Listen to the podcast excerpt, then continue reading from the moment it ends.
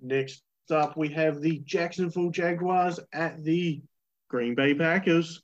So this game here, we're looking at a bit of a wind factor game, looking at about 20 to 25 mile per hour winds.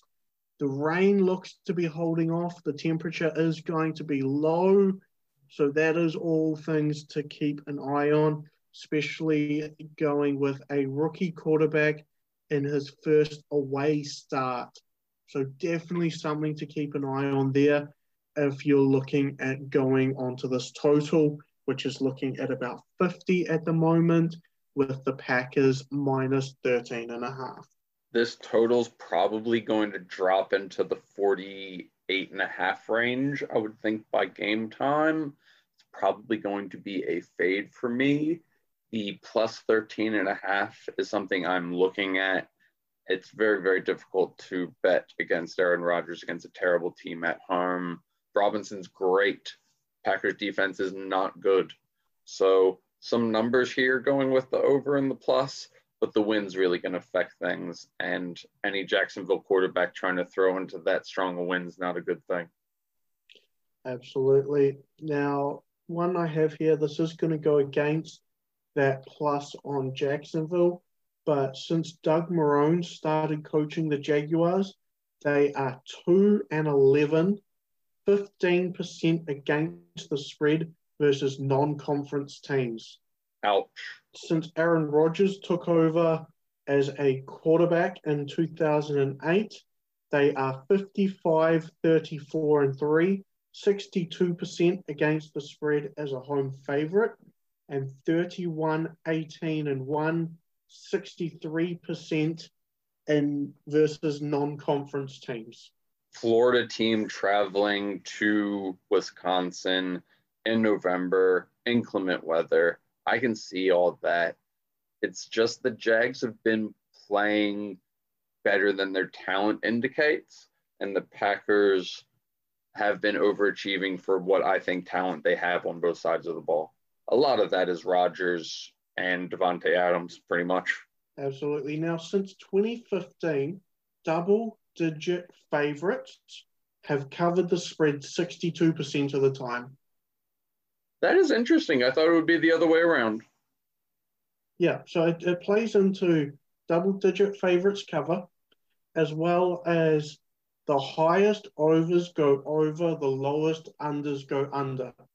Indeed if it stays at 13 and a half, there could be some value there. I'll definitely have a rethink of this. Is just that 13 and a half is so big for a Green Bay Packers defense that is very bad, a Jags offense that have been playing well, but the Packers could put up 48 themselves and it's no problem. Now, obviously, on the surface, this Green Bay defense doesn't look that great but they have held every team that they've played this season to a bottom three total points that that team has had throughout the season. That's interesting. So maybe just matchups. Exactly. So matchups on the surface, it doesn't look like they've been playing that great, but they have been doing better what in consideration of how those teams have been playing versus other teams in the league. Indeed, I just worry about their lack of talent, especially in the back end. Some injuries popping up here and there. If it wasn't for the weather, I would like the over on this. But instead, oh, I agree. I'm probably going to fade both, although I'm going to look into changing my pick from that plus to that minus. Absolutely. So Jacksonville has very little of any pass rush, and the Packers are set to be getting Bakhtiari back this week as well. So that's going to help protect Aaron Rodgers a lot more. Indeed. They should be able to run the ball better with Jones and him back. Jamaal Williams has been playing really well as well. Yeah, so at the top of my list, I have Jamaal Williams, over 12 and a half receiving yards. That number is way too low as much as Aaron Jones has dominated the headlines for this run game, this is still a committee running approach. Obviously, it favors Aaron Jones, But Jamaal Williams is going to play. He's going to get his snaps. And he's usually out there on those key third downs and pass protection and getting those dump offs.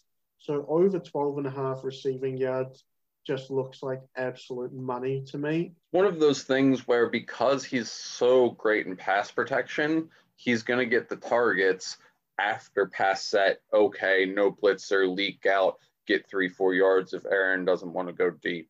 He's going to get two or three of those. And then with an added possible screen in there, that's 20 some yards easily.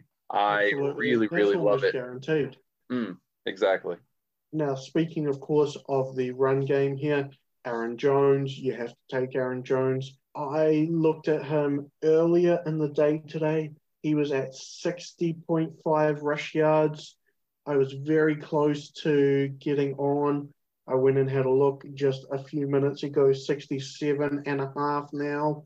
That number has jumped. Unfortunately, I still like it. I don't love it, but I definitely still like that and over 23 and a half receiving yards as well. Now, can we please talk about my boy MVP? Oh, sorry, S. Valdes-Scantling, paid to score touchdowns. It's a machine. Now, obviously, I bag on MVS every single week. I've taken a lot of unders on him and I have hit a lot of unders on him. Obviously, you weren't on the podcast last week there, Seppo, but if you had a wee listen, I pumped your boy up. Yeah. I told the listeners. Yeah. I have taken this guy under almost every single week. I've moneyed on him almost every single week. And I t- was going to take him over. He went over. He scored those two touchdowns. Congratulations, Luke. You, de- you deserve that one there. Thanks, man. It's a long time coming. Week. That's that's uh, for me. He was a one week wonder, and I will happily go against you again this week. Oh I'm no, this this week I'm with you. No, this this week I'm with you. That's in the rain. I'm not guaranteeing anything of him catching the ball in the rain. I will yeah, find he, a different, even... not good wide receiver to bet on. Valdes-Scantling couldn't catch COVID at a COVID party. the, the sad part is they have those now, which which I thought was a myth, but no, I know some people in uh, university in America, and yes, they exist. Some some kids are coaching basketball like, yeah, now COVID parties are real. I get suspended yeah. if I go. Yeah, that's uh, that's not the smartest play.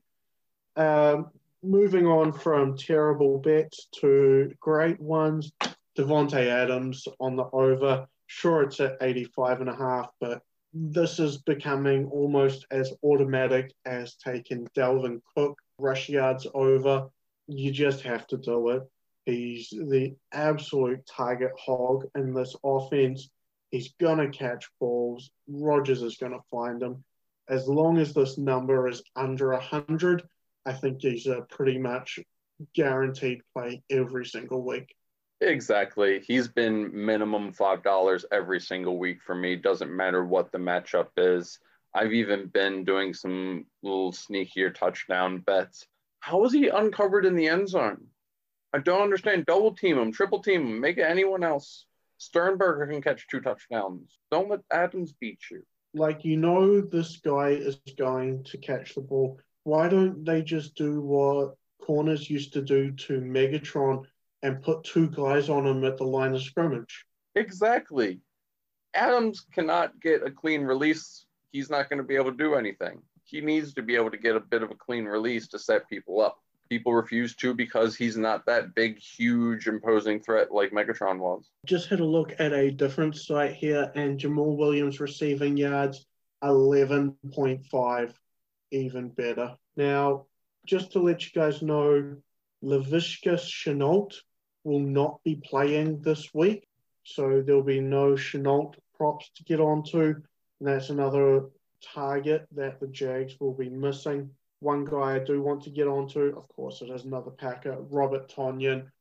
Take every single tight end playing against the Jaguars. It's just a no brainer there.